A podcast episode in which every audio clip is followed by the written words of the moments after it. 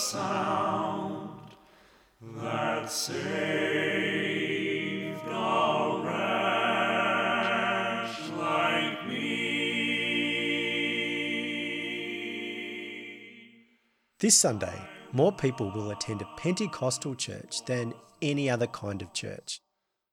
Pentecostal congregations like Hillsong in Sydney and Influencers Church in Adelaide are among Australia's biggest congregations. So, who do you think you'd see if you walked through the doors of a church like that? Well, a fair chunk of the congregation would be teenagers. Hi, I'm Andrew Singleton, and I'm a social researcher at Deakin University in Geelong. This is Australia's Generation Z, a podcast which comes out of a major new research project that looks at teens and diversity.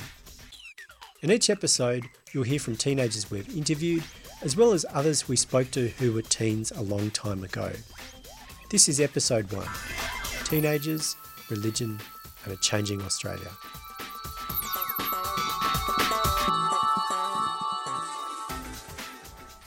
So, what role does organised religion play in the life of a teenager?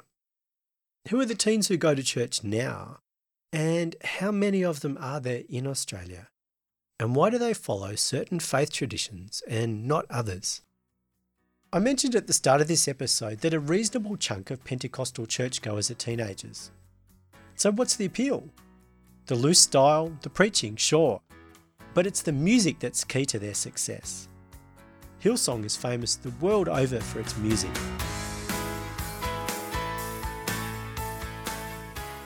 It's not surprising that the young people in Australia who go to church are attracted to these places. When they look around, they see the faces of other young people, and you're not likely to see that at your local Catholic congregation. That's a lot different from 60 years ago when churches of all kinds were pretty well stocked with teenagers. Back then, the Pentecostal movement was tiny.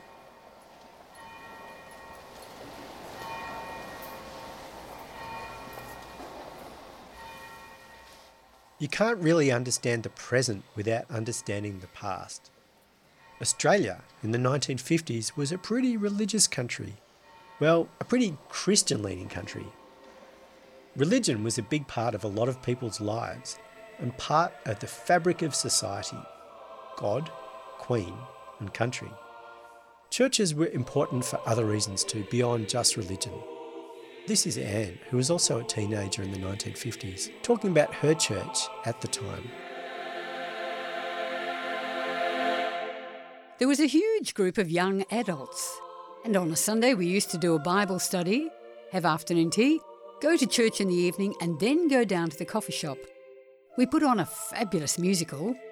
We did Oklahoma, and we had this huge production, particularly because we had a couple of really good singers and very good musicians. Yeah, we absolutely loved it. There was sport coming out of the church as well. Back then, a lot of people were connected to the church. Nine out of ten people identified as Christians, and about half the adult population went to church at least once a month.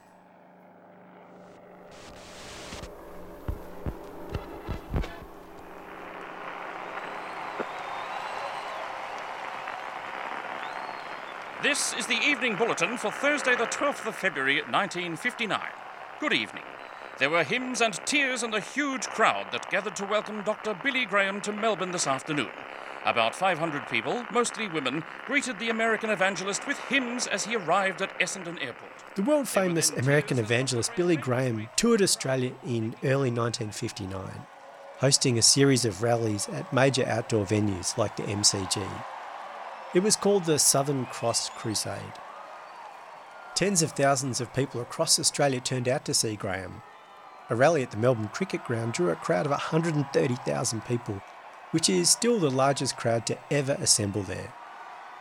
In fact, it's estimated that about 1% of the Australian population committed their lives to Christ during that tour, and plenty of those people were teenagers. Clyde was an 18 year old when Graham came to town, he told me how the rallies had been a catalyst for committing his life to Anglicanism. All over Sydney there was discussion about it, and then you couldn't go anywhere, I suppose. Taxi drivers or people in shops or whoever would be talking about the crusade and the number of people who were going and the publicity it was receiving. So it was highly publicised and a real talking point, just in general terms, not in any necessarily religious terms, but just as an event, I suppose. Sydney had never, I don't think Sydney had ever seen anything quite like it before. We know from social research that people's ideas and beliefs really start to crystallise in their teenage years. We also know that what we believe is influenced by the social mood in which we come of age. For the most part, the people who were teens back in the 1950s have retained their religious loyalties. They're rusted on Christians, so to speak. Today, they're the ones who fill the pews at your local church. But the following generations of teens, they haven't followed this path. That's because Australia's changed a lot since the 1950s.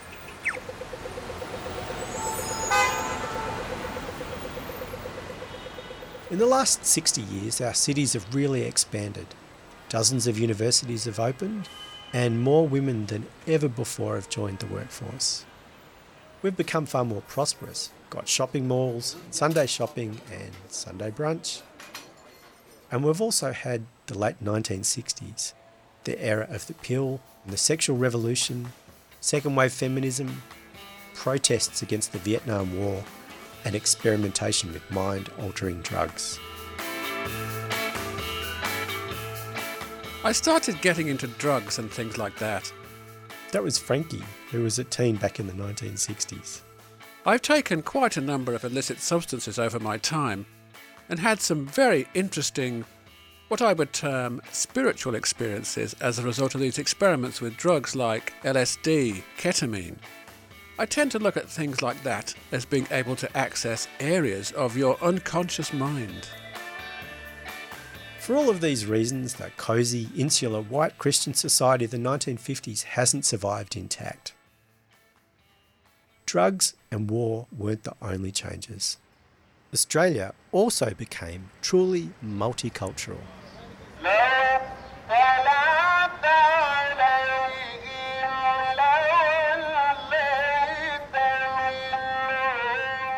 Australia's religious landscape has changed heaps.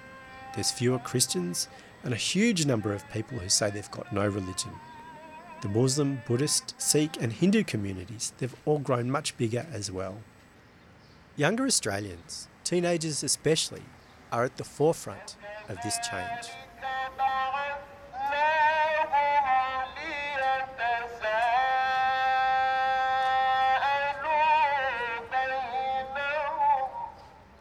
I was born overseas, uh, so most of the stuff uh, on religion was based on my community's uh, religion. So there wasn't much freedom in what everyone wanted. But when I came to Australia, my thoughts were not changed. This is Dennis. He's a Muslim teen who lives in the western suburbs. Migration is one of the biggest drivers of religious change in Australia a lot of the most dedicated Christian teens are migrants, or their parents are migrants. And that's true of Islam too. Now that he's 18, Dennis maintains an active commitment to his faith, like a lot of Muslim teens. I've always been a person who believed the holy books and what I've always been taught. In Islam, following certain practices is a really important part of the faith. But for Dennis, getting to the mosque isn't always easy. I'm a full time uh, uni student and I do have a job, so it's kind of a bit hard for me to go. But when I do have the time and the option to go, I do go and um, I do follow the practices at home. Our survey data tells us that about 17% of Australian teens are seriously committed to a faith tradition, whether that be Christianity, Islam, or something else. These religiously committed teens are passionate about their faith. Whether they're Muslim, Pentecostal, or Hindu, they follow most of the practices of their faith tradition. Most of them have been raised in that tradition and have religious parents.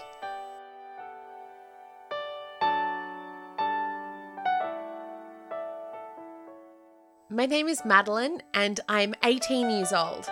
I identify with the Church of Jesus Christ of the Latter day Saints. So, we're Mormons. We interviewed Madeline as part of the AGZ study. She was one of more than 30 teens we spoke to in depth. Since I was really young, from a baby on, I've been a Mormon. There was a point in time where I was like, you know, when you're a teenager and you're thinking, there are so many options for me. What's going on? Is this right? Is this real? Is this true? But I had a hard think. I didn't want to just go into life and be like, yeah, this is the religion that I'm in, and I'm just like a follower. It was more like I wanted to make my choice and to see for myself if it was making me happy and myself me. In the main, religiously committed teens belong to faith traditions that are what we might call high demand. You're supposed to take an active part in a range of religious and social activities. At the same time, strong commitments also expected of them. Here's Madeline again.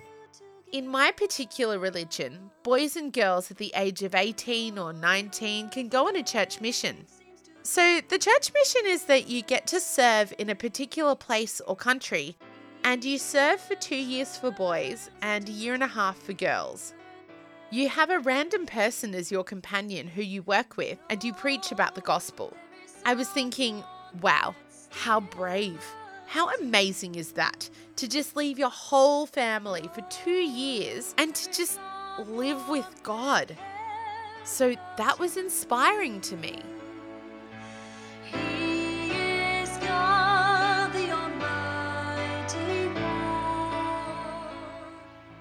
So, Islam and Pentecostalism are going okay with teens.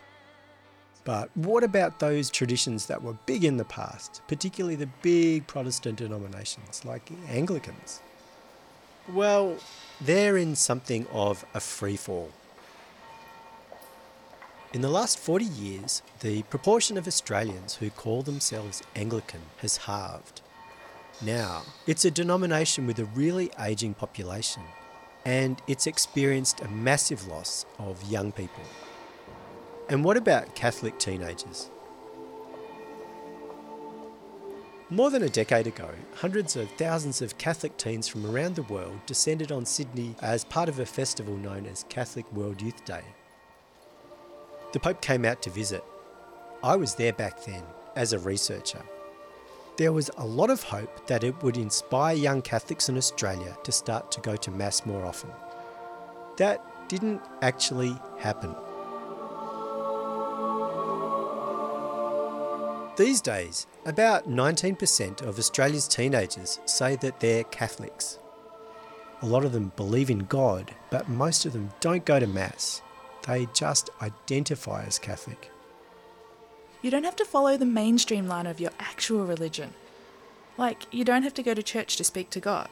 Like, He's always there with you and everything.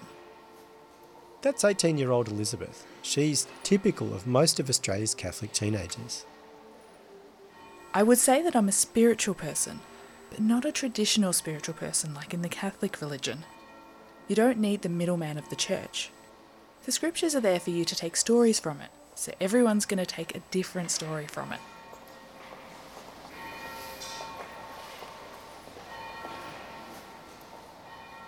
So, our study found that contemporary teens are not particularly religious in the conventional sense, if this is measured by belonging, belief, and practice.